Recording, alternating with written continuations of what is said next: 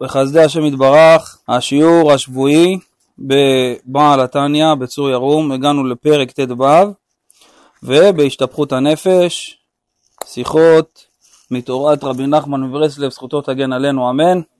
אומר הרב יורם, זכר צדיק וקדוש לברכה, בספר שלו בצור ירום, אנחנו בכרך, ברוך השם, ג' פרק ט"ו, ביור שלו על בעל התניא שביום שבת היה י"ט בכסלו.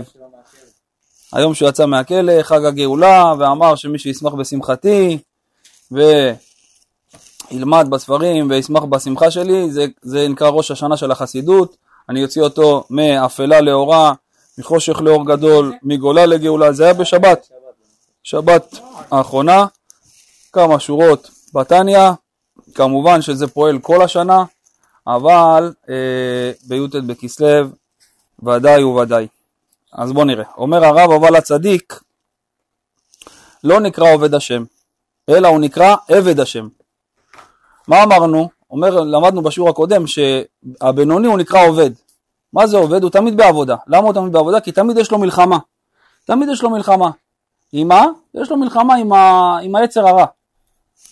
אז הוא תמיד במלחמה של התמודדות מול היצר הרע. אבל צדיק הוא לא, הוא לא נקרא עובד. למה הוא לא נקרא עובד?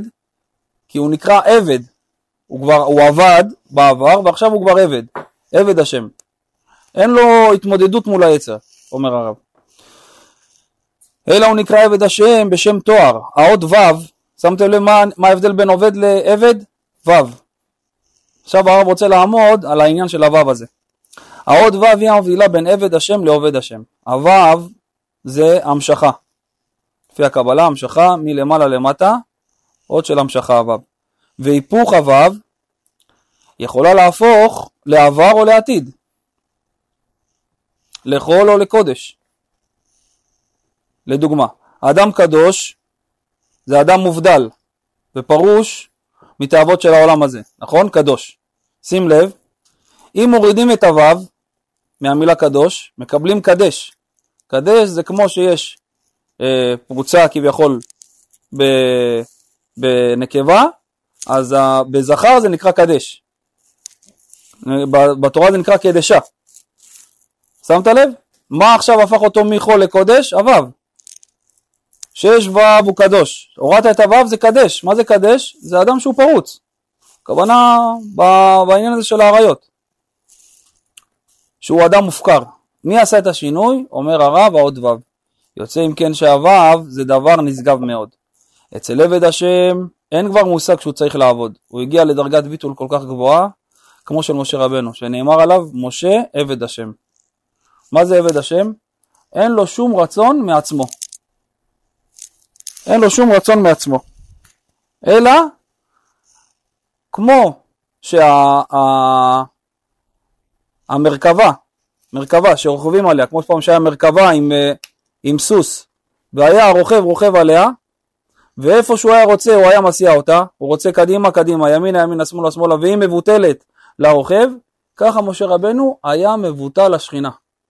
אין לו שום רצון מעצמו. כל מה שהוא אומר, כל מה שהוא עושה, מה זה בעצם? ביטול גמור לשכינה הקדושה. למשה רבנו לא היה יצא הרע, הוא הרג אותו מזמן. כבר מאותו יום שנולד, משה רבנו, הוא בעט ביצע הרע שלו והשמיד אותו. באותו יום שנולד. איזה קדושה. כשנולד משה נתמלא כל הבית אורה. כתב בספר פרי צדיק, במשה רבנו עליו שלום כתיב ותרא אותו כי טוב, כי טוב הוא. שבשעה שנולד נתמלא הבית אור. כתיב אחא כי טוב, וכתיב האטם וירא אלוקים את האור כי טוב. אני שמשה רבנו עליו שלום לא קלקל כלל מעולם, והיה כמו האדם הראשון קודם החטא. משה רבנו, איך שהוא נולד, לא רק שהוא לא קלקל מה, מה, מהקדושה שהוא נולד בה, אלא מה עוד? אלא שהוא קיבל, היה לו אור, את האור הגנוז, כמו שהיה לאדם הראשון לפני שהוא חטא. מישהו נולד. תראה מה זה. זה משה רבנו. אז הוא אומר, שרתה עליו שכינה, וגם יעקב אבינו עקר את היצרה שלו. הוא שמר את בריתו עד גיל 84. הטיפה הראשונה שאיתם מביאים ילדים. יעקב אבינו ראה אותה רק בגיל 84. עם מי, את מי הוא הביא איתה? את ראובן. ראובן, אתה ראשית עוני. ראשית עוני, אתה הטיפה הראשונה שלי, בגיל 84. אתה יודע מה זה 84 שנה לשמור ברית? לא לראות טיפה אחת? אתה יודע איזה קודש זה? איזה. אתה יודע איזה, איזה, איזה, איזה צלילות, איזה, איזה אלוקות זה? וואו. אז התחיל לעבוד אצל יוסף באיזה גיל? היה כבר בגיל מאוחר, הוא הגיע גיל, אה, גיל מאוד מאוחר, הוא היה בגיל 60, 60 ומשהו, גיל 60, 70 אפילו, הוא היה קרוב ל-70. אז יעקב אבינו עקר את העץ הרע ושמר את בריתו עד גיל 84. אחר כך הביא 12 בנים, כן? מרן החידה, אתם יודעים מה הוא כותב על זה? מרן החידה כותב שכמספר ילדיו, מספר הפעמים שהוא היה עם אשתו. וואלה. אתה שומע מה, מה את הזה? כמה ילדים היו לו פה? וקנין? שמעת? מרן החידה כותב ש-12 ילדים יש ליעקב אבינו, כמספר הפעמים, כמספר הילדים שלו, מספר הפעמים שהוא היה עם האישה. מה החידה כותב? וואו. כאילו לא יותר מזה, לא לא בשביל... ממוקד. הוא ביטל את ה... אומר, ככה זה היה בן אדם הולך עם אשתו ויחד... נטו לילדים, אגב. ביטל את הטעם. יעק- יעקב אבינו היה ככה. לא משנה, אני אומר 100% הצלחה כאילו. מה זאת אומרת 100% הצלחה? אתה עכשיו, אתה, הוא נבחר, כך הוא נבחר, הוא נבחר להוציא את עם ישראל, 12 שבטים. אז מה זה חייב להיות? זה חייב להיות הכי פיור, הכי, הכי טהור שיכול להיות. אין אה, פה פיקשושים, אין פה... אתה מבין? זה... זה לא- השאלה שלי. אוקיי, מה השאלה? בשביל להיכנס להיריון מנסה כמה פעמים, הבנת? אה, לא, אז, אצלם, ברוך השם, השם זיכה אותם. אחר כך הביא 12 בנים, עד שהגיע להיות המרכבה של השם יתברך. מאיפה יודעים שיעקב אבינו נהיה אה, מרכבה? יעקב, אומר הקדוש ברוך הוא בישעיה, יעקב עבדי. כמו משה רבנו, שהקדוש ברוך הוא קרא לו עבד, בכל ביתי נאמן הוא, גם הקדוש ברוך הוא ידע ליעקב אבינו, יעקב עבדי. אברהם אבינו מגיל שלוש התחיל לחפש את הקדוש ברוך הוא עד שמצא, ועליו נאמר אברהם עבדי. הרד"ק אומר שהדרגה של עבד היא שאין לו כלום. הרי עבד עכשיו בפשט, נכון? עבד, עבד בפשט, מה קורה? עבד בפשט, מה זה עבד? אין לו כלום מעצמו. מביאים לו דירה, מביאים לו מיטה, מביאים לו זה, תעבוד, קח משכורת, תאכל, זה, אין לו מעצמו שום דבר, אין לו עכשיו בעלות משהו במ- במקום שהוא נמצא בתור עבד. אומר ככה זה עבד השם, שמה? שמה שקנה עבד קנה רבו. כל מעלה שאתה רואה אצל העבד, כביכול אצל הצדיקים האלה, מה זה? ישר מה זה? קנה רבו. הם לא מייחסים לעצמם שום דבר, שום מעלה. יש להם תורה, יש להם רוח הקודש, יש להם אהבת ישראל, יש להם מסירות נפש, יש להם מלכות, יש להם עשירות, אבל מה הם? מה הם מבינים? שמי נתן לי את כל זה? הקדוש ברוך הוא. אז מה שקנה העבד, הם עבדים של הקדוש ברוך הוא, קנה רבו, שזה הקדוש ברוך הוא. כאן הרבו על השם, לא על הרב שלהם? לא, אנחנו רוצים להגיד, הרד"ק רוצה להסביר שכביכול המעלה של עבד שאין לו כלום מעצמו. כל מה שיש לו לא שייך אליו. אבל לכאורה אתה רואה משה רבנו, הוא מלך, הוא נשיא, הוא נביא, הוא מקבל התורה, הוא נותן התורה, הוא מעביר אותה, הוא שופט, יש לו את כל זה ומה הוא? הוא מרגיש שאין לו כלום. למה? כי מה שקנה עבד, שזה משה רבנו, קנה רבו. למה אני עושה את כל זה? כי השם החליט שאני, כאילו השם נתן לי את זה, זה לא קשור אליי. זה לא קשור אליי המעלות האלה. כאילו, בר, ב, ב, ב, ב, בתפיסה של משה רבנו, אם הקדוש ברוך הוא נותן את המעלות האלה למישהו אחר, הוא היה, היה עושה את זה יותר טוב ממני. הבנת? כאילו משה רבנו בתפיסה שלו, אם מישהו אחר היה נותן לו הקדוש ברוך הוא את המעלות שהוא נתן לי, הוא היה בדרגה יותר גבוהה ממני. אז אומר פה הרב שהרד"ק אומר שהדרגה של עבד היא שאין לו כלום. מה שקנה עבד קנה רבו. הכל של רבו. אבל מה עושה רבו? אומר לו תעשה לי טובה, זה המפתחות של האוטו, תסדר לי כך וכך. זה המפתחות של הכספת, תסדר לי כך וכך. מסתבר שהכל בידיו. הבנת מה המעלה? העבד כביכול העבדים שזה הצדיקים האמיתיים של, של הקדוש ברוך הוא הם עבדים של הקדוש ברוך הוא הם מרגישים שאין להם כלום הכל של רבו אבל מה רבו אומר להם? קח תסדר לי את הרכב תסדר לי את הכספת תסדר לי את הדברים בבית את הדברים הכי פרטיים הוא נותן להם לעשות בגלל זה הצדיק מה עושה? אומרת הגמרא מי מושל בי? צדיק מושל בי. צדיק מושל בקדוש ברוך הוא, למה? הקדוש ברוך הוא גוזר והוא יכול לבטל. הקדוש ברוך הוא גוזר גזירה והוא מבטל, והקדוש ברוך את לא, כי אם זה גזירה לא טובה על עם ישראל, אז הוא, אז הוא גוזר, אם יש חס ושלום גזירה, שהקדוש ברוך הוא חס ושלום גוזר לא, גזירה לא טובה על עם ישראל, אז הקדוש ברוך הוא, הצדיק יכול לבטל אותה. וצדיק גוזר, והקדוש ברוך הוא מקיים. ואומר אומר הקדוש ברוך הוא, מי מושל בי? צדיק מושל בי.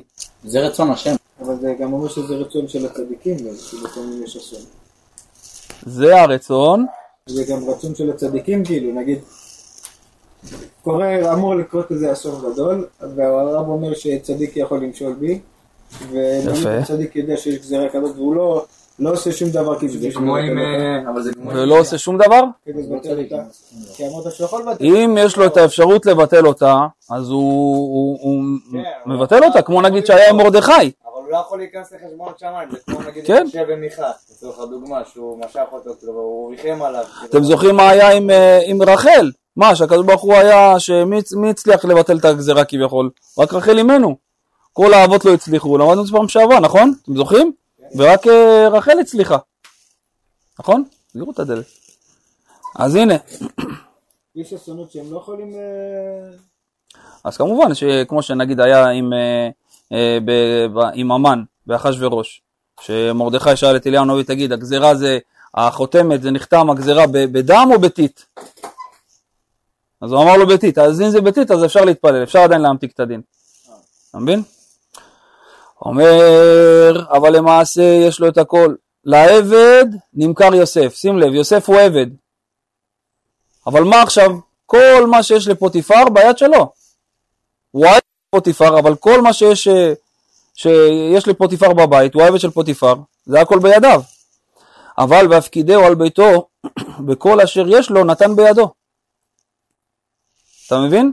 כל מה שיש לפוטיפר, הכל עובר דרך יוסף. אבל הוא עבד. בסדר, רק עליו אני סומך. שים לב, לכן יהודי צריך להיות עבד השם, להרגיש שהמציאות היחידה זה רק הבורא יתברך. כל השאר זה כוח המדמה. מה זה כוח המדמה? יצר דמיונות. זה שלי, אני עשיתי, אני התקדמתי, אני בניתי, אני הבאתי, אני, אני חשבתי, אני התחכמתי, זה הכל כוח המדמה. ואם זה המציאות היחידה, אתה נכנס למציאות הזאת ואתה מדמה לבורך. בזה שיהיה באפשרות שלך גם כן לברוא עולם. אדם שהוא חי את זה, כמו הצדיקים שהם חיים, שרק הקדוש ברוך הוא המציאות היחידה, אז הוא נהיה מה? דומה לקדוש ברוך הוא ויש לו אפשרות לברוא עולם כמו שהקדוש ברוך הוא ברא עולם.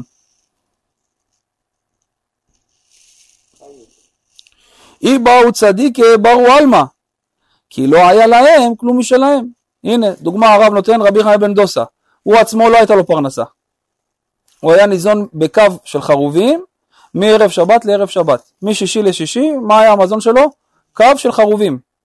חרובים. ענף של חרובים שממנו זה היה ניזון. זה היה אוכל כל השבוע. ואומר הרב, ללא מזון אחר, אבל כשהיה צריך גשם, מה הגשם מביא? גשם מביא תבואה, מביא פירות, מביא ירקות, חיים בזכות הגשם. הנה הגשם. מה הכוונה הנה הגשם? גזר על הגשם שירד, התפלל, ירד הגשם. אבל אתה, מה אתה? אתה, אתה בכף של חרובים, אתה עני מרוד. אבל מה? מוריד גשם לכל העולם בתפילה שלו. שים לב. ביתו של רבי חנינא, הנה עוד סיפור עם רבי חנינא בן דוסה, נתחלף לכלי של חומץ בכלי של שמן. מי שאמר לשמן וידלוק, הוא יאמר לחומץ וידלוק. הוא עצמו אין לו כלום, אין לו עכשיו, תגיד לו עכשיו תן לי עכשיו צדקה, עשר שקל אין לו להביא, אבל מה? הוא יכול לגזור עכשיו על החומץ, שמה יעשה? ידלוק, למה? כי הקדוש ברוך הוא אמר עכשיו לשמן אתה תדליק אש, אתה תדליק אש, אתה תדליק אש, אתה תדליק אש. כמו שהקדוש ברוך הוא אומר לשמן אתה תדליק אש, הוא יכול גם להגיד לחומץ, חומץ אתה, אתה תדליק אש, אתה תדליק אש. אין אצלו הפרש לחבי, לרבי חנין דוסה על, על מה הקדוש ברוך הוא אומר את זה. כמו שהוא אומר את זה על זה, עכשיו הוא יגיד את זה על זה. וזה לא בגדר נס אצלו בכלל. הרי הקדוש ברוך הוא מדבר כל רגע ורגע. כל רגע ורגע הוא מהווה את הבריאה. הקדוש ברוך הוא מהווה את הבריאה כל רגע ורגע ורגע. אומר אל העולם, לצמחים, לבני אדם, שיחיו. שיחיו כל רגע ורגע. הוא מהווה אותם, מקיים אותם. אז כמו שהוא מהווה עכשיו את השמן, והוא אומר לו אתה תדליק אש, עכשיו הוא יגיד לחומץ, חומץ, אתה, אני מהווה אותך, נכון? אז עכשיו אתה גם תדליק אש. ככה רבי חנינא חי. זה לא בשבילו עכשיו משהו פלא, מה שהוא, עשה. אומר, ילדה, ילדה נפלה לבור גדול של מים, עוד סיפור עם רב- רבי חנינא דוסה, הודיעו לרבי חנינא בן דוסה, שעה שלישית אמר להם עלתה. שעה ראשונה, שעה שנייה, שעה שלישית, אמר להם זהו, אתם יכולים כבר לחזור, היא כבר אה, עלתה, עלתה מהבור. אנשים חושבים שהוא עשה שינוי הטבע, אבל האמת היא שאצל רבי חנן בן דוסה אין טבע, לא צריך לשנות כלום. הבנת? אנחנו חיים את הטבע, אז מה עכשיו, אפשר לעשות שחומץ ידלוק? אי אפשר, הטבע שהחומץ לא דולק, אבל אצל רבי חנן אין דבר כזה טבע, כי הטבע זה גימטרי אלוקים, זה הכל השם, זה הכל השם. אבל מה לעשות, מה לעשות שזה עלמא דשיקרא, אנחנו חיים לפי מה שהעיניים שלנו ניזונות, אבל אצל רבי חנינא הוא רואה רק את השם. אמר להם עלתה, אז זה לא היה שינוי טבע, אבל האמת היא שאצל רבי חנינא אין טבע, לא צריך לשנות כלום, אין טבע, יש רק אלוקות. מה עושה אלוקות? בדבר השם שמיים נעשו. בדבר השם שמיים נעשו. מה הכוונה? לעולם השם דברך ניצב בשמיים, מה, הכוונה? כל רגע ורגע שהקדוש ברוך הוא אמר היא רקיע, עד עכשיו הדיבור הזה היא רקיע, עד עכשיו הוא נמצא בשמיים, היא רקיע, היא רקיע, מישהו נברא, מי שהשקיע בבראשית. וברגע שהוא יפסיק חס ושלום, אין רקיע. זה לעולם השם דברך ניצב בשמיים. כל דבר ודבר, הדיבור שהוא אמר, הקדוש ברוך הוא, עד עכשיו נמצא ומהווה אותו. ואם הוא מפסיק להגיד אותו, הוא נעלם. גם אצל אלישע הנביא לא היה טבע כלל. איש אחד בא והביא לו מתנה. עשרים כיכרות לחם. בית המדרש היה מלא, יותר ממאה איש. עשרים כיכרות, יותר ממאה איש. אלישע אמר לחלק את הלחם לתלמידים. עשרים כיכרות למאה אנשים, מאה תלמידים. אתם עושים חשבון? זה יכול להשביע? זה משהו שמשביע? משהו שמשביע, מאה אנשים אוכלים כל אחד כזה, חתיכה כזאת קטנה, כמו קרקר. זה יכול להשביע משהו? אתה מארח עכשיו שלוש משפחות, אתה בדעתך יש לך עכשיו עשרה חלות בתוך הבית, בתוך ה... ב... ב... ב... בתנור, פתאום אתה בא להוציא, אתה רואה לחמניות צמא. אתה אומר, רגע, ריבונו של עולם, איך הגיע לפה לחמניות צמא? איך כל האנשים האלה יאכלו? איפה תהיה מים לעדה? מה, הקדוש ברוך הוא יוריד מן מן השמיים? אבל השם עשה נס, השם עשה נס, השם עשה נס, אתה רואה, לפעמים יש ניסים בעולם. לא, רגע, רגע, רגע, עזוב, עזוב, עזוב? עזוב, נו, תן, תן, חכה. שמע, רגע, עזוב, אנחנו נדבר על זה אחרי זה. בכל אופן, 20 כיכרות, 100 אנשים, בית מדרש מלא, יותר מ-100 איש, אלישע אמר לחלק את הלחם לתלמידים, ואומר למשרתו, מה אתן לפני 100 איש? כאילו, כאילו המשרת אומר, אלישע, על מה אתה מדבר? יש כאילו 20 כיכרות, 100 אנשים, כאילו, מה אני אמור לתת להם? מה זה, כמו של המוצי? כאילו, אה, אז אומר, תראה מה זה. התחיל לחלק להם סיבוב ראשון, סיבוב שני, סיבוב שלישי. מחלק למאה אנשים, נגמר הסיבוב, מחלק עוד פעם שנייה, מחלק פעם שלישי, ולא- והם לא, כאילו. כיכרות, למאה אנשים. שלוש סבבים, אומר הפסוק, ויאכלו ויותירו כדבר השם. אכלו, שבעו והשאירו עוד. אכלו, שבעו מהלחמניות צמא ועוד השאירו. כמו שהבבא סאלי היה עם הערק. מכסה את הערק, ויכול להספיק הערק אה, דוד. אמת? למה? ברכה. אבל איפה הברכה? בדבר הסמוי מן העין. איך שאחד רצה להציץ על הבקבוק, נגמר. אחד מהתלמידים שאל גרזן מחברו והתחיל לעבוד איתו. שים לב, כנראה שהגרזן לא היה מחובר היטב לכת שלו, ותוך כדי עבודה נשמט הגרזן מהכת ונפל לנהר. ניגש אותו תלמיד וסיפר את זה לאלישע הנביא. אמר לו שיחתור חתיכת עץ, תחתור חתיכת עץ, ובאותו מקום שנפל הגרזן, שיזרוק את העץ לאגם. ככה אמר לו אלישע. נפל הגרזן, הוא חוטב עם העצים, עף הברזל לתוך הנהר, עכשיו אין ברזל, אי אפשר לחטוב. אמר לו לאלישע הנביא, אמר לו אלישע, קח חתיכת עץ, איפה שנפל הגרזן, תזרוק את זה שמה. ו- ויקצב עץ וישלך שמה ויצוף הברזל. הטבע של ברזל שהוא צף או שוקע? שוקע. שוקע. זרק את זה כמו שאמר אלישע, מה קרה לברזל? צף. אה, אבל איפה כוח משיכה? זה... מה, מה, מה הולך פה? ואומר התרגום, תרגום יונתן, וכפה ברזלה. כמו שהקרח צף על המים, ככה ברזל צף על המים. הברזל צף כמו קרח. ויאמר אלישע, שימו דבר השם, כה אמר השם, כעת מחר שאה סולת בשקל. שאה סולת, כמות גדולה של סולת יהיה בשקל. בזמן של מה? שאין בכלל תבואה. אין גשמים, אין תבואה. אומר לו מחר, אומר אלישע, מחר ימכרו סולת בשקל. כאילו זה דבר שלא הגיוני, אין סולת בכלל. עכשיו הוא אומר, ימכרו עכשיו כמות של שאה סולת, שזה כמות גדולה, בשקל. זה כמו שעכשיו אני אגיד לך, אתה קונה 10 קילו קמח בשקל אחד. ככה הוא אומר להם. ועכשיו אין קמח בכלל בחנויות. ככה אומר להם אלישע. ושאתה עם שעורים בשקל שער, שומ- בשער שומרון. שאל אותו השל- השליש, איך אתה אומר דבר כזה? הנה השם עושה אהובות בשמיים, יהיה הדבר הזה. אומר, אומר לו השליש כביכול לא מאמין לברכה, שכאילו מה שאלישע עכשיו מנבא. אומר מה, הקדוש ברוך הוא יעשה כביכול ערובות עכשיו בשמיים ויוריד סולת מהערובות האלה? בחוסר אמונה כביכול הוא פונה אליו. שלא יהיה חילול השם. כאילו מה, מה אתה מוציא עכשיו? איך אתה אומר דברים כאלה? לא הגיוני בכלל, שלוש שנים לא יורד גשם. אמר לו נביא אל תדבר כך, השם רוצה שכך יהיה. אינך רואה בעיניך ומשם לא תאכל. אמרת לא, אי אפשר לעשות דבר כזה, זה לא יהיה, זה לא הגיוני, שלא יהיה חילול השם. הוא אומר אתה תראה בעיניים איך יהיה שאה של סולת בשקל, ואתה, אתה תראה את זה בעיניים, ואתה לא תראה, אבל אתה לא תאכל מזה, אתה לא תהנה מזה. למה אבל ככה? לא, לא, כי הוא אמר לו את זה בחוסר אמונה, הוא עכשיו נביא, נביא השם. השם עכשיו שולח לו נבואה. עכשיו מה הוא עושה? כביכול, מה, מה אתה מדבר איתנו דברים כאלה?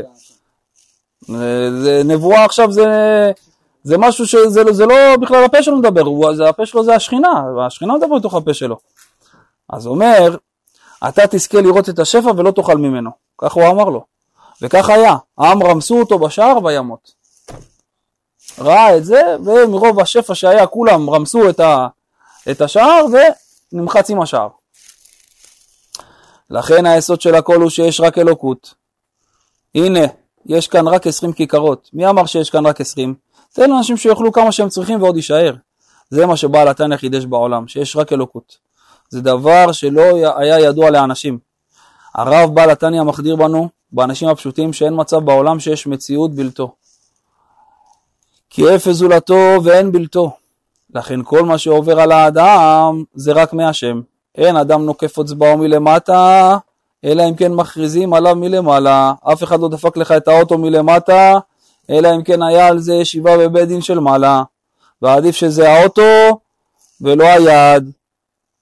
היה אדם, כתוב עליו, קיבל מכה ברגל, והתחיל להודות לקדוש ברוך הוא, אמר לו חבר, למה אתה מודה עכשיו? מה, קיבלת מכה ברגל?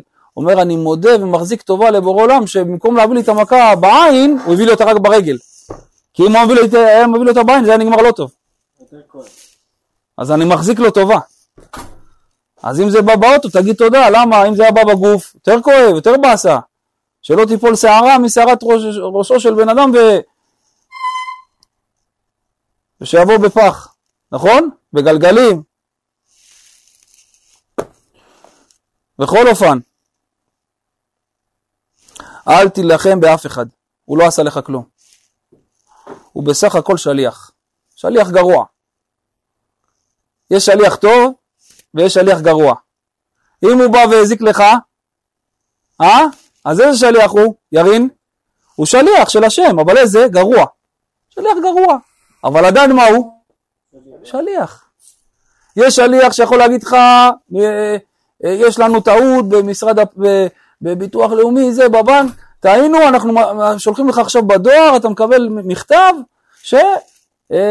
ש-100 אלף שקל חזרה צריך לחזור אליך. טעינו בחישובים וזה, חוזר אליך מס, 100 אלף שקל. אז אתה אומר, מה, זה שליח טוב, בסדר, ברוך השם, תודה רבה, שליח, אתה רוצה לשתות משהו? בוא, תעלה, אתה שליח טוב, אתה לי מכתב טוב. אבל אותו יבוא, יבוא מישהו אחר, יבוא למישהו אחר, לא אליך, יבוא לאיזה מוחמד, יגיד לו, תשמע, אתה חייב 100 אלף דולר.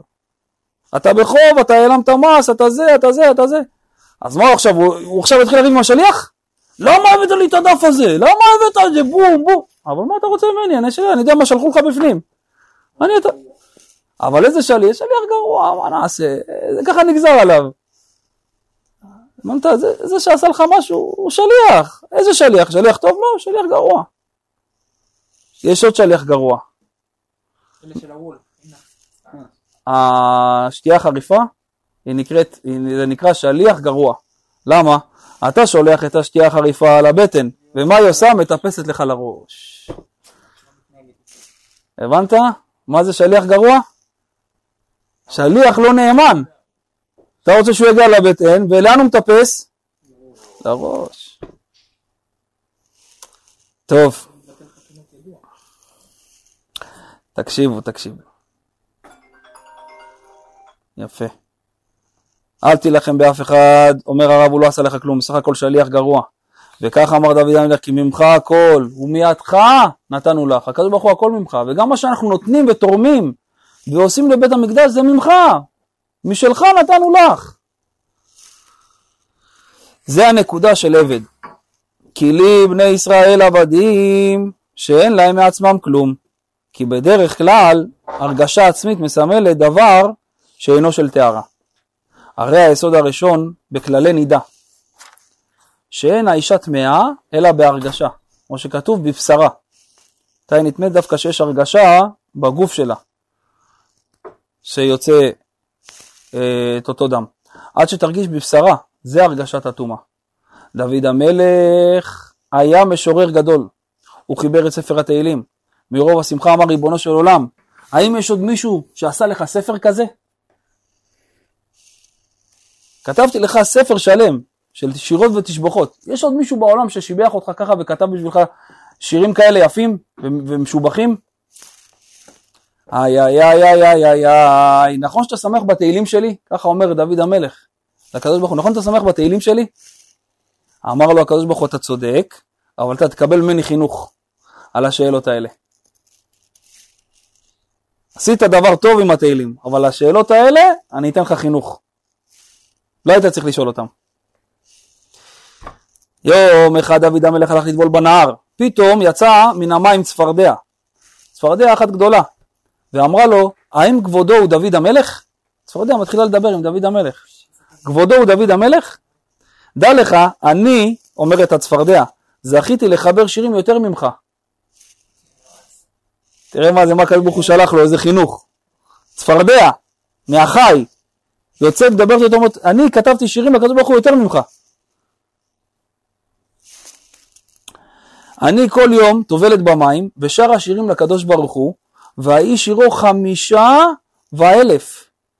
כאילו על כל שיר שאני אומרת יש חמשת אלפים משלים. זה שירים עם חוכמה, צפרדע? כן. מעולם לא דיברתי כמו שאתה דיברת לפני השם. אני שרה שירים שבכמה ספרות ובכמה חוכמות יותר ממך. ומעולם לא שאלתי את השאלות שאתה שאלת את הקדוש ברוך הוא. מה, יש מישהו שמשמח אותך יותר ממני עם התהילים? מעולם לא שאלתי שאלות כאלה. למה, למה, למה שאלת את זה? באמת פלא עליך, דוד המלך. צפרדע מוכיחה אותו. לא כדאי לך לדבר כך לפני השם, בסוף הוא ייקח לך את הכל. למה? כי שאלות כאלה יכולות לעלות, לעלות. אתה מבין? זה תמיד ככה בחיים, אם אתה כאילו סוג של שופט את החבר על איזה משהו, באים ומביאים לך בדיוק את אותה סיטואציה ומראים לך כן, שאתה לא לא יכול לשפוט. נכון. הנה, אני אקריא לכם את הלשון של הילקוט שמעוני. הרב עכשיו הביא סיפור, נכון? הסיפור הזה זה מדרש בילקוט שמעוני, שככה אומר המדרש. אמרו על דוד המלך בשעה שסיים ספר תהילים זכה דעתו, דעתו עליו, זכה דעתו עליו, התגאה כביכול. אמר לפני, לפניו ריבונו של עולם, כלום יש דבר בעולם שאמר שירה כמותי, נזדמנה לו צפרדע אחת, ואמרה לו, שלא תזוח דעתך עליך, שאני אומרת שירה יותר ממך, ועל כל שירה ושירה שאני אומרת, אני ממשלת עליה שלושת אלפים משלים. על כל שירה שאני אומרת, יש לי שלושת אלפים משלים שיסבירו את השירה הזאת. שנאמר וידבר שלושת אלפים משל, ויהי שירו חמישה אלף. הבנת איך, איך הקדוש ברוך הוא שלח לו חינוך? אומר הרב, אבל צריך לדעת שלא זוכים כל כך מהר להיות עבד השם. יש כאלה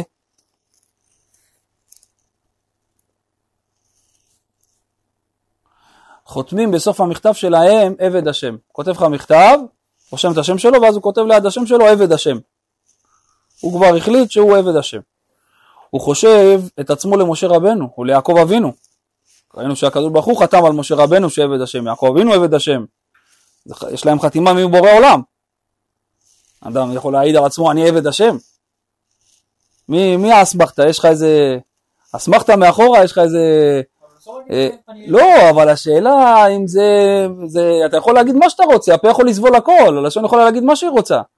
השאלה מי חתום על הצ'ק הזה? זה צ'ק שמן עבד השם. תראי מי מוגדר עבד השם. תראה מי מוגדר, יעקב אבינו, משה רבנו. אומר הרב, או אפילו לאברהם, מי יכול לחתום, אומר הרב עבד השם? מי יכול? זה הרב יורם כותב, מי יכול לחתום עבד השם? אומר הרב, מי שלומד תניא, לא יעז לכתוב על עצמו עבד השם. ההגדרה של עבד זה שאין לו מעצמו כלום, וגם מה שלכאורה נראה שיש לו, זה לא שלו. מאיפה זה בא? זה בא מכוח אדוניו. מה הייתה המעלה של אליעזר? ויאמר עבד אברהם אנוכי. הוא מגיע, אליעזר עכשיו, לבית של לבן בבתואל, כן, לקחת את רבקה לאישה ליצחק, הוא דומה קופי לאברהם אבינו, מה המשפט הראשון שהוא נפגש איתם? אומר להם? ויאמר עבד אברהם אנוכי, קודם תבינו מי עומד מולכם, אני עבד של אברהם אבינו, קודם כל, שתבינו, שלא תתבלבלו, שלא תתבלבלו, אני עבד אברהם, ללא אברהם אני כמו עץ יבש, תלוי באוויר, בגלל זה הוא הצליח. בגלל זה הוא הצליח וזכה להיכנס עם גוף ונשמה לגן עדן מעשרה צדיקים, אחד מהם זה אליעזר עבד אברהם, ועד עכשיו הוא משמש את אברהם אבינו. למה? כי הוא הבין שהוא עבד אברהם. אם הוא היה לוקח את הגדולה לעצמו, אתם לא מפחדים? בעיה אליכם עכשיו. אני היד ימינו של אברהם אבינו, אני יורש העץ, אני, מה, אתה יודע מה אני? היה לוקח, מה היה קורה? איזה נכנס עם גוף ונשמה, איזה מעשרה צדיק, איפה? אומר, בלי אברהם אבינו אני עץ יבש. ואבוא היום אל העין, אומר רש"י, היום יצאתי והיום באתי. הכל מכוח המשלח. למה היה לי קפיצת הדרך? הייתי צריך ללכת שבוע, הייתי צריך ללכת עד שהייתי מגיע לחרן, ירם נהריים. אז למה זה לקח לי יום אחד? היום יצאתי והיום באתי? מכוח המשלח. מכוח אברהם אבינו הגעתי היום. מי גרם לי שיהיה לי קפיצת הדרך? המשלח שלי, אברהם אבינו. על הכוח שלו אני סומך. וגם הוא שאל שלא כהוגן. והיה הנערה אשר אומר אליה תינא קדך ואשתה ואמרה שתה וגם גמליך אשקה אותה הוכחת לעבדיך ליצחק. ואם הייתה מזדמנת לו חיגרת, אישה בלי ידיים, או סומה, אישה עיוורת, הוא עכשיו אמר, אומר לקדוש ברוך הוא תפילה, אישה שתגיד לי מה, תשתה וגם לגמליך אשקה, אני לוקח להיות האישה של יצחק אבינו. זה השאלה שהוא שאל מהקדוש ברוך הוא. עכשיו, אם עכשיו זאת שהייתה מביאה לו לשתות, והייתה גם אומרת לגמלים שלך אני אשקה, היא הייתה או בלי ידיים, או בלי רגליים, או עיוורת, מה הוא היה חייב לעשות? חייב לקחת אותה. זה היה נדר. אבל מה? בגלל שהוא הוא הבין שהוא עבד של אברהם אבינו, השם לא זימן לו משהו כזה. השם זימן לו בדיוק את רבקה, את האישה הכי מושלמת והכי טובה בשבילו. שים לב. ואם הייתה לה מזדמנת לו חיגרת או סומה, האם הוא מביא אותה ליצחק? ההזמנה, הזדמנה לו רבקה שהייתה יפת תואר, בעלת חוכמה, בעלת קדושה, בעלת חסד. למה לא באה התקלה על ידו, כמו שקרה ליפתח? כי יפתח אמר, אם אני אנצח במלחמה, הדבר הראשון שיבוא לקראתי, שאני אשוב לבית, הדבר הראשון שיצא לקראתי, אותו אני מה? יקריב לקורבן. מי יצא לקראתו? הבת שלו. אז למה לא קרה לו ככה גם ליצחק, לאליעזר עבד אברהם? למה? לא, לא, אז בוא נראה. שיפתח אמר והיה היוצא אשר יצא מדלתי ביתי לקראתי בשובי בשלום מבני עמון מהמלחמה והיה על השם ולתי עולה. הוא שאל כהוגן? הוא אמר דבר כהוגן? יפתח, הוא אמר משהו שלא כהוגן, נכון? אומרת הגמרא, ואם היה בא אליך עכשיו לפניך חזיר או חמור, מה היית מקריב אותו קורבן לשם? ובאמת מי הזדמנה לו מולו? הבת שלו היא הראשונה שבאה אליו. ונזדמנה לו ביתו. וגם כתוב, והיו שם לפניו לאכול, ויאמר לו אוכל, עד אם דיברתי דברי. מגישים עכשיו אה, לבן ובתואל, מביאים לו עכשיו את האוכל לאליעזר. מה הוא אומר להם? עד שאני לא אומר את מה שיש לי להגיד ולמה באתי, אני לא מכניס אפילו גרגיר של גרם של פירור לפה. לא אוכל ולא שותה עד שאני אומר את מה שיש לי להגיד. למה באתי ואיך הגעתי לכאן ולמי אני שייך. אומר התרגום יונתן שהוא הרגיש ששם המוות ולכן הוא לא רצה לאכול. מי גילה לו את זה? אלא המסר הוא שהאדם הוא עבד השם או שהוא עבד לצדיקים אמיתיים, שום תקלה לא תבוא על ידו. תראה מה זה. ושהוא הבין שהוא מה? עבד של אברהם אבינו? צדיק אמיתי? שום תקלה לא, לא תבוא על ידו. כי הם שמו לו רעל בתוך האוכל והם רצו לקחת את כל הגמלים עם כל הכסף והזהב אליהם בלי להביא את רבקה. אבל הקדוש ברוך הוא זימן לו דעת ומחשבה כזאת, שמה? שזה קודם כל לא יקרה וגם המלאך בא והחליף. החליף בצלחות. הגמרא מספרת שרבי מאיר שלח את רבי שמעון בן אלעזר. רבי שמעון בן אלעזר זה הנכד של רבי שמעון בר יוחאי. להביא לו יין מאצל הכותים. הוא לקח בידו קדים ריקים ויצא. בדרך פגש אותו ההוא סבא. אומרים התוספות שזה היה אליהו, אליהו הנביא. כל פעם שכתוב בגמרא ההוא סבא, הכוונה שאליהו הנביא נדמה לדמות של אדם זקן ובא לאותו אחד. שאל אותו אליהו הנביא, להיכן אתה הולך? את רבי שמעון בן אלעזר, הנכד של רבי שמעון בר יוחאי. אמר לו שרבי מאיר שלח אותו לקנות יין ממקום פלוני. אמר לו, מה, מה, לאן? רבי מאיר, בעל הנס, שלח את רבי שמעון בן אלעזר. רגע, רגע, אמר לו, אל תלך לקנות משם.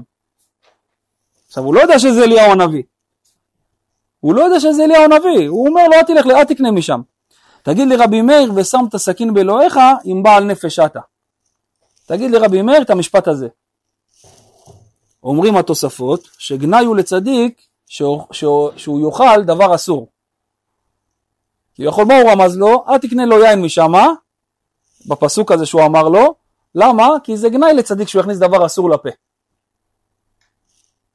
הביא לו כבר מהלך קדימה שכביכול אם הוא יביא את היין משם אז יש שם. יין נסך, יש שם דבר אסור. הרי רק לפני כמה דקות אנשים נכנסים עם קדים ויוצאים. מדוע הזהירו רק את רבי מאיר ולא את האחרים? אלא שזה ההבדל בין עובד השם לעבד השם. כשאדם אין לו שום רצונות לעולם הזה, והוא מבטל את כל ישותו לפני השם, לא ייתכן שתבוא תקלה על ידו. מה זה בא להתאר? שהוא לא לוקח שום ממשלה אליו. כל דבר שהוא מקבל, אם זה גשמי, אם זה רוחני, הוא ישר מעלה את זה לשם. כבוד, גדולה, כסף, הצלחה, אישה, בית, לא משנה מה, כספים, הכל מה?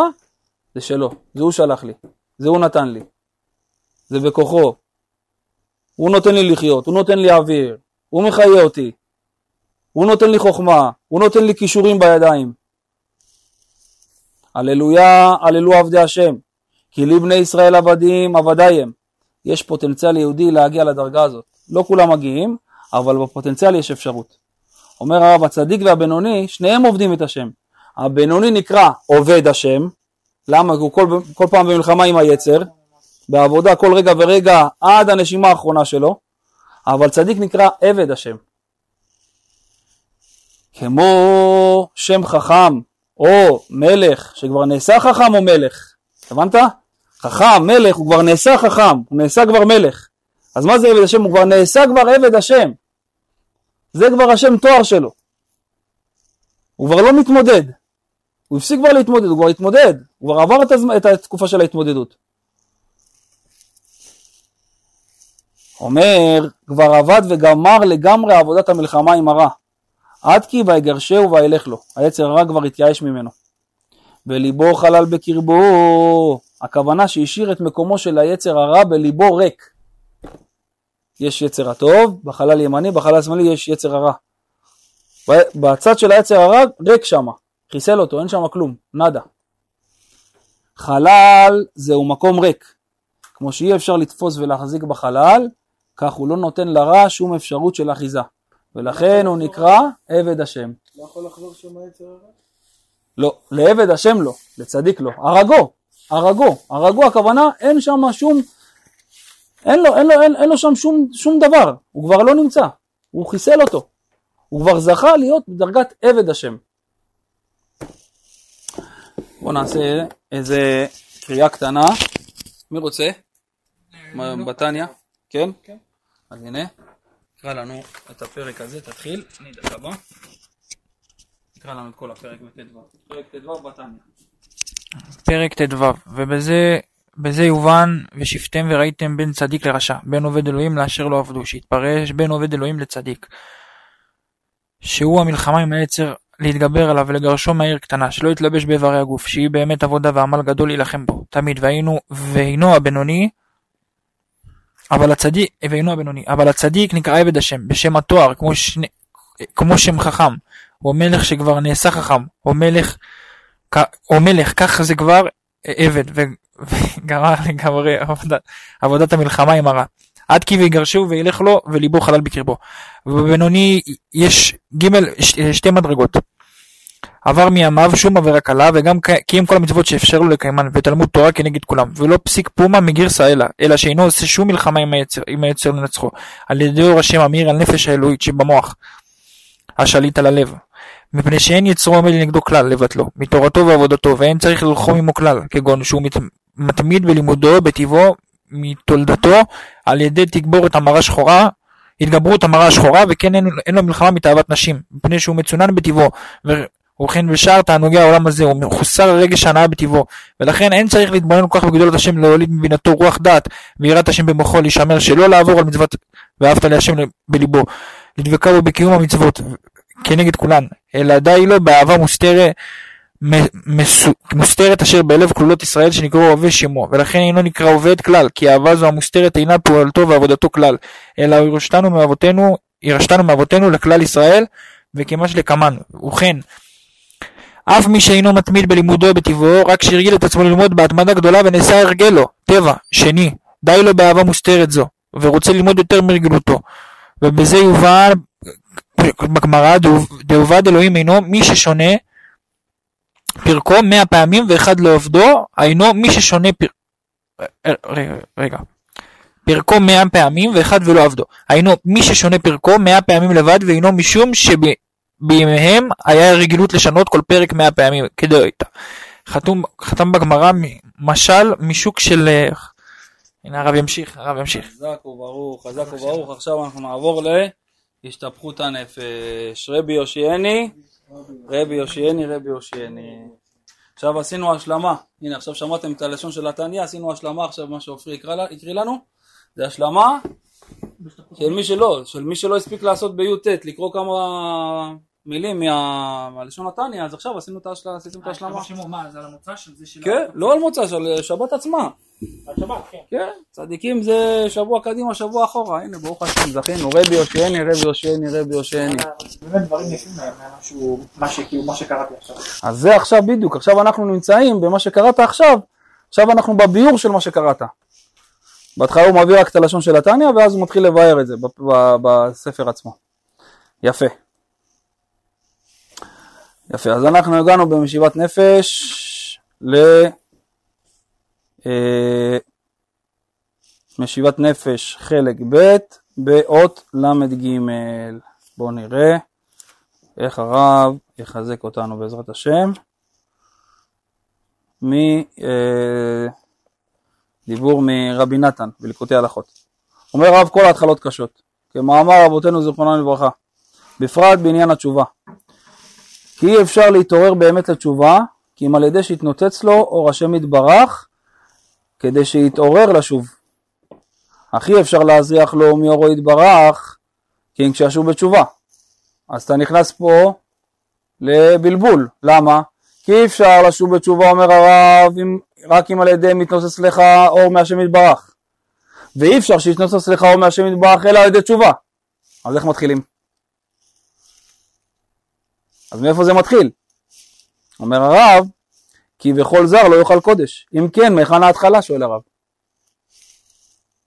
אומר הרב, תשובה, ולפעמים כשהשם יתברך מרחם עליו ומזריח לו אורו יתברך לתוך עומק החשכות שלו שהוא נמצא בתאוות ונפילתו הגדולה, כדי לעוררו בתשובה, אך הוא אינו יכול לקבל את האור הזה. הוא נמצא עכשיו בשיא הקליפות, בשיא התאוות, והקדוש ברוך הוא עכשיו מרחם עליו, ורוצה להוציא אותו מזה, והוא נותן לו טיפה מהנעימות של האור שלו. אז אומר, הוא לא יכול לקבל את זה, כי לפי עוצם שבירתו לשברי שברים על ידי מעשיו הרעים, הכל הוא אצלו מבחינת ריבוי אור. מרוב שהבן אדם כל כך פגם ועושה כל כך עבירות חמורות והוא נמצא בדיוטה כזאת תחתונה, אז גם האור החלש, החלש, חלש, חלש מאוד שהקדוש ברוך הוא רוצה לשלוח לו לרחם עליו שיהיה לו ערעור תשובה, זה נחשב בשביל אותו אחד שנמצא למטה בשיא התאוות לריבוי אור, וזה יכול להזיק לו. אז איך השם יעיר אותו בתשובה? שים לב.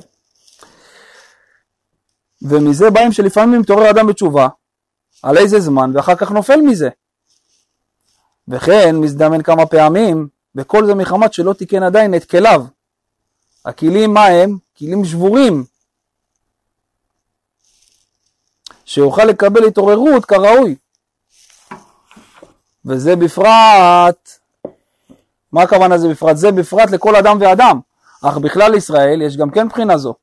שזה בחינת כל הגלויות והגאולות, וחזרו וגלו, וכן כמה פעמים. אך אף על פי כן ימין השם רוממה, ולעולם ידו על העליונה. כי אף על פי כן מכל בחינה, מבחינת גאולה, ומכל פעם שהיו בארץ ישראל נעשו תיקונים נפלאים הרבה. שים לב, כאילו מה הוא רוצה להגיד לך עכשיו? תדע לך, כל התעוררות כזאת שאתה מקבל, וכל התקדמות אפילו הכי קטנה, היא עושה משהו והיא מתחילה לחבר את השברים. ואל תגיד, רגע, מה, אם אני אתחזק ואחרי זה ייפול, אז למה להתחזק? לא. יש שיחה של אה, רבנו בשיחות הר"ן, שהוא אומר, ליבפתיני אחותי כלה, תזכרו את השיחה הזאת, בשיחות הר"ן קכ"ג, קכ"ג. אומר, הוא מביא שם את הפסוק, שהוא אומר קודם כל, שטוב לבן אדם להתקרב לקדוש ברוך הוא אפילו הת, התקרבות קטנה ואף על פי כן שהוא יודע שהוא ייפול אחרי זה. זה שווה לקדוש ברוך הוא ההתקרבות הזאת, זה משמח אותו הרבה. מה ההוכחה? שים לב מה ההוכחה. בשיר השירים, ליבפתיני באחת מעינייך, באחת ענק מצב עירונייך, שואל, שואל המדרש על שיר השירים. מה זה ליבבתיני באחת מעינייך? אומר שבזמן, אומר המדרש, בזמן מתן תורה הם הסתכלו עם ישראל בעין אחת על הקדוש ברוך הוא לקבל את התורה, ליבבתיני באחת מעינייך, ובעין השנייה היה כבר בדעתם לפרוש מהקדוש ברוך הוא ולעשות את העגל, בו זמנית. ליבבתיני באחת מעינייך, באחד, בעין אחת הם מסתכלים עליי לקבל את התורה, ובעין השנייה כבר מה בראש שלכם? המהלך הבא? לעשות כבר את העגל. אומר, ואף על פי כן ליבבתיני, אף על פי כן אני אוהב אתכם. שווה לי ההתקרבות הזאת אף על פי כן שאני יודע שאתם הולכים לפרוש אחרי זה. למה? כי יש פה עכשיו עוד, עוד כלי שמתחבר, עוד איזה שבר שמתחבר, עוד איזה חרש שמתחבר. ולאט לאט אתה מתחיל לבנות, אתה מתחיל לקבץ עוד עוד ועוד ועוד זכויות עד שיהיה אפשר לצאת משם. אומר הרב, ואף על פי שאחר כך נתגרה בעל דבר וחזרו וקלקלו, ואף על פי כן נשארו, נשארו רשימות הרבה מהתיקונים הנ"ל. עד שבכוח הזה אנו חיים בגלות. אומר מה קרה? כל ההתקרבות לארץ ישראל והתרחקות, גלות וגאולה, גלות וגאולה, מה קרה? נהיה הרשימו. מה הרשימו? הרשימו הזה נותן כוח לחיות עדיין פה בגלות, בזמן הזה של הגלות. הרשימו, כמו כתם עכשיו שנפל על בגד וכיבסת אותו, ירד הכתם, רובו ירד, אבל נשאר הרשימו, נשאר איזה רושם. אומר זה גם העניין הזה בגלויות ובגאולות שהיה לעם ישראל. נשאר שימי מההתעוררות של התשובה שהיה אה, לעם ישראל והיה סוג של גאולה וחזרו לארץ ישראל ועוד פעם קלקלו אבל היה כבר יותר קל בפעם השנייה שחזרו לגלות. למה? כי היה הרשימו כבר מההתעוררות הראשונה. אז אותו דבר זה גם ככה בכל אחד אחד בפרטיות. ויש לנו כוח לקבל איזו התנוצצות מידיעת אליקותו ידבח ואמונתו הקדושה בגלות. וכמו כן ממש בכל זמן בכל אדם בפרט. זה בכלל של עם ישראל אז כל, זה הולך גם על הפרט. מה זה בפרט? שאף על פי שמתחיל פעמים אין מספר בעבודת השם יתברך ונופל מזה בכל פעם, אז למה להתחיל? אומר אפילו אם הנפילה גדולה מאוד רחמנא ליצלן, ואפילו שנופל לעבירות ממש, עבירות קשות, עבירות מכעיסות, עבירות של כרתים השם ישמור. ואף על פי כן כל מה שהתחיל איזה התחלה טובה בכל פעם אינו נאבד לעולם. אל תדאג. תתחיל עוד פעם. מה יקרה? אתה שם את זה בפק"ם. זה מצטבר לך לחשבון גדול. אל תחשוב שזה הולך לאיבוד. ואז מה יקרה?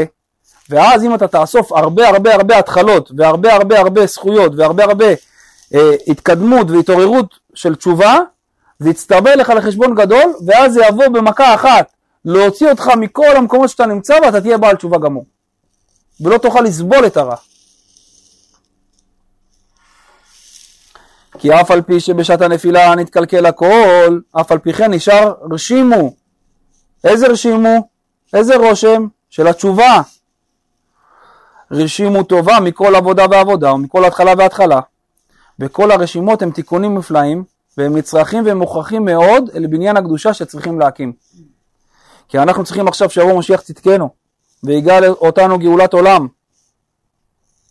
וצריכים להקים בניין הקדושה, בניין שלם בדרך נפלא, שלא ייהרס לעולם, וצריכים לאסוף את כל נדחי ישראל ולקבץ אותם יחד בקדושה שנית, ולא יישאר שום ניצוץ ונשמה נידח בחוץ.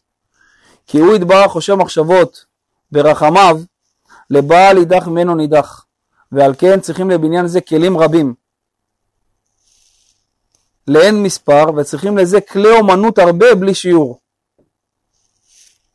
מאיפה מקבלים את הכלי אומנות? צריך כלים, שאנחנו נעשה כלים והתעוררות, וצריך אבל כלי אומנות לזה. זה התורות האלה. התורות האלה. שיחות הר"ן, משיבת נפש, טניה, אתה מקבל כלי אומנות, לדעת איך להרכיב את עצמך, איך להתעורר עוד קצת, איך לא להתייאש. איך אפשר עוד טיפה לעשות, איך טיפה, איך אפשר פחות לשון הרע, פחות נגיעה, פחות הסתכלויות לא טובות. תחילה.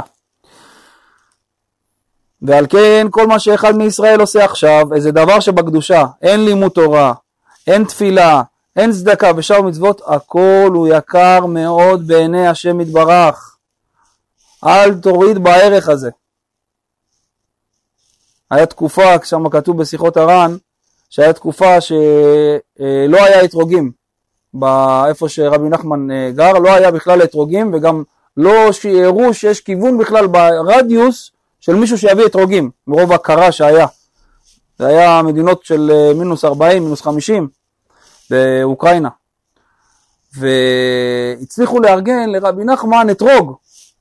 בדרכים, ממקומות למקומות, הצליחו להביא לו אתרוג כמה ימים, איזה שבוע ככה לפני, לפני חג הסוכות, ואומר שמרוב שהיה לו התעוררות והתלהבות מזה שיש לו, לו ארבעת מינים, ארבעת המינים ואתרוג, לנענע בחג הסוכות לעשות את המצווה של השם, היה לו מזה אורות ושמחה שלוש ימים רצוף, הוא לא הצליח להירדם. מהאורות שיש לו, שיש לו עכשיו ארבעת מינים ויש לו אתרוג, לנענע בחג הסוכות. וזה היה בתקופת סוף ימיו והיה לו כאבים חזקים ולא הרגיש בכל השלושה ימים האלה עד חג הסוכות שום כאב ושום צער מרוב השמחה שהייתה לו בגוף ובנשמה. תראה מה זה. אומר הרב, על כן, אף על פי שזה האדם שעשה דבר שבקדושה, או עשה כבר בעבודת השם ימים או שנים ונפל אחר כך, ואפילו נפילתו גדולה רחמנא ליצלן. ואפילו אם חזר ונתעורר לעבודת השם מדבר, וחזר ונפל, והיה ככה כמה פעמים עם מספר. כל פעם מתעורר, שומע משהו, מתחזק, נופל, מתחזק, נופל, מתחזק, רוצה לשמור קצת את הברית, נופל, זה עיניים קצת נופל, מתחזק, נופל. זה אין מספר, אומר יהיה איך שיהיה, ואף על פי כן תדע ותאמין באמונה שלמה שאין שום דבר ולא שום עבודה קלה שנאבדת לעולם. מה אתה קורא להתחזקות הזאת? עשר אגורות, חצי שקל? תדע לך שזה לא חצי שקל, זה חצי מיליון. וזה נשמר לך. וזה נשמר לך. ואפילו התעוררות בעלמא ומחשבה טובה אינו נאבד לעולם, כמו שכתוב בזוהר הקדוש, לית רעותה תאבד את עביד. מה הכוונה? אין רצון טוב שנאבד. רצון, רצון טוב אפילו להתחזק, לא נאבד, נשמר לך בפק"ם. כי תכף שנתעורר באיזה התעוררות בעלמא מכל שכן שעושה איזה עובדא דקדושה, עושה איזה משהו שבקדושה, שם תפילין, שם צדקה, מניח כיפה, לומד, פותח קצת תהילים, קורא,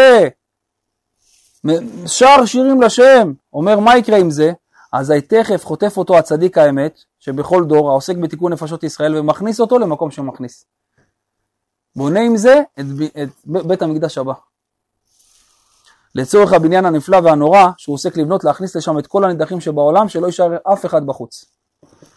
כי כשמקרב אדם את עצמו אל הקדושה, אפילו רק בבחינת שכנות, כמו שכן שדר אצל בעל הבית רק לפי שעה, אף על פי כן, גם על ידי זה, מתווספים בתים הקדושים של התפילה בריבוי עצום בלי שיעור בערך ומספר, ונעשים על ידי זה שעשועים גדולים למעלה בלי שיעור. תראה איך הוא משבח את הדברים הקטנים, את הברכות השחר, את האדון עולם, את הפרק תהילים שאתה קורא כל יום, ואף על פי שאחר כך נתרחק חס ושלום, כמו השכן, הוא לא יהיה תמיד עם בעל הבית, הוא יתרחק מתישהו. שיוצא אחר כך מבעל הבית ונתרחק ממנו. וכמו שרואים בחוש, למשל שיש תשע אנשים, ואפילו אם כולם צדיקים גדולים, אף על פי כן, הם לא יכולים לה, להגיד דבר שבקדושה. לא ברכו, ולא קדיש, ולא קדושה, כי הם תשע. וכשבא אצלם אדם אחד, אפילו פחות שבפחותים מהשוק, מצרפים אותו למניין עשרה, ונגמר על ידו אמירת דבר שבקדושה. אה אביעד, לא היה אפשר לעשות לו קדיש, ולא להוציא ספר תורה ולא כלום, בלי הדרוויש הזה מהשוק. אבל אלה תשע עכשיו, אה, גדולי עולם, חברי ספרים, קבלה, לא יכולים לעשות כלום.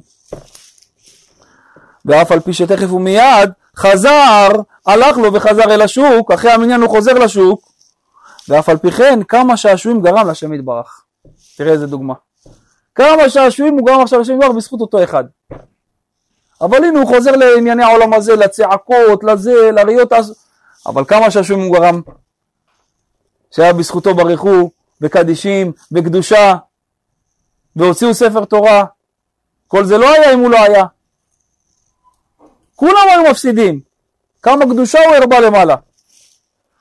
וכן אפילו אם היו שם כמה מניינים בלעדיו, ואף על פי כן, כל מה שנתווסף עליהם, עוד נפש אחת מישראל, נתווסף קדושתו וכבודו יתברך יותר ויותר, כי ברוב העם הדרת מלך. אדרבה, כל מה שנתווסף נפש אחד אל הקיבוץ הגדול דקדושה, נעשה על ידי זה תיקונים נפלאים ונוראים ביותר. נמצא, הרב מסכם לנו את השיחה. שיחה הנפלאה הזאת, שכל מה שאדם עושה, באיזה עבודה בעלמא, דבר קטן, דבר קטן, לקדושה, לכבוד השם יתברך, בעבודתו יתברך, אף על פי שאחר כך נעשה עמו מה שנעשה. הוא הולך אחרי זה, רואה דברים לא טובים, מדבר שטויות, עושה, נעשה מה שנעשה איתו אחרי זה. אומר אף על פי כן, זאת העובדה, העבודה הזאת שעשית בקדושה לא נאבדת לעולם, ונצטרפה כבר אל בניין הנפלא, וגרמה תיקון גל, גדול לבניין הקדושה, ונתרבו כמה אלפים, וריבי רבבות בתים על ידה. אה, תראה איפה מה הוא עושה אחרי זה, לא מעניין. עשית תיקונים לקדושה? נהיה נחת לקדוש ברוך הוא? צירפת עוד אבן לבניין בית המקדש השלישי? תשמח מזה. תשמח מזה, אל תמעט בזה. ואם יחזק את עצמו בכל פעם, כל יום חייב להתחיל בכל פעם מחדש בעבודתו יתברך, ואפילו אם יעבור עליו מה שיעבור. אזי סוף כל סוף יתקבצו כל אלו התיקונים שגרם בכל עבודה ובכל התחלה, יתקבצו ביחד, יתקבצו, יתקבצו, יתקבצו, הכל יהיה מרוכז, יתרכז לך הכל למה? לבקבוק אחד, ירכזו לך את כל ההתחלות ואת כל הקדושות שלך לבקבוק אחד. הכל מתקבץ למקום אחד, וכולם יתקבצו לעזרתו לשוב לשם יתברך באמת. הבנת? איך התחלנו את השיחה? איך התחלנו את השיחה חברים? איך השיחה הראשונה? מה המשפט הראשון? כל ההתחלות קשות. כל ההתחלות קשות. למה? כי כל פעם זה עוד התחלה, עוד התחלה, עוד התחלה. אבל מה אתה מגיע בסוף? ואם ראשיתו מצער, אם תחילת העבודה הקטנה הזאת הייתה בצער, לא היה לי כוח, הייתי בחלישות הדעת, היא הייתה בצער, אם ראשיתו מצער, אחיתו, אחיתו בסוף ישגה מאוד. יהיה מזה בניין נפלא בסוף. זה יתקבץ. יהיה לך הרבה שטרות של מחאות שעשית נגד הרע. ואזי יראה מה שפעל על ידי כל העבודה שבקדושה. כי אין שום דבר טוב שעושים שנאבד לעולם. אדוני עוז לעמו ייתן, אדוני יברך את עמו בשלום.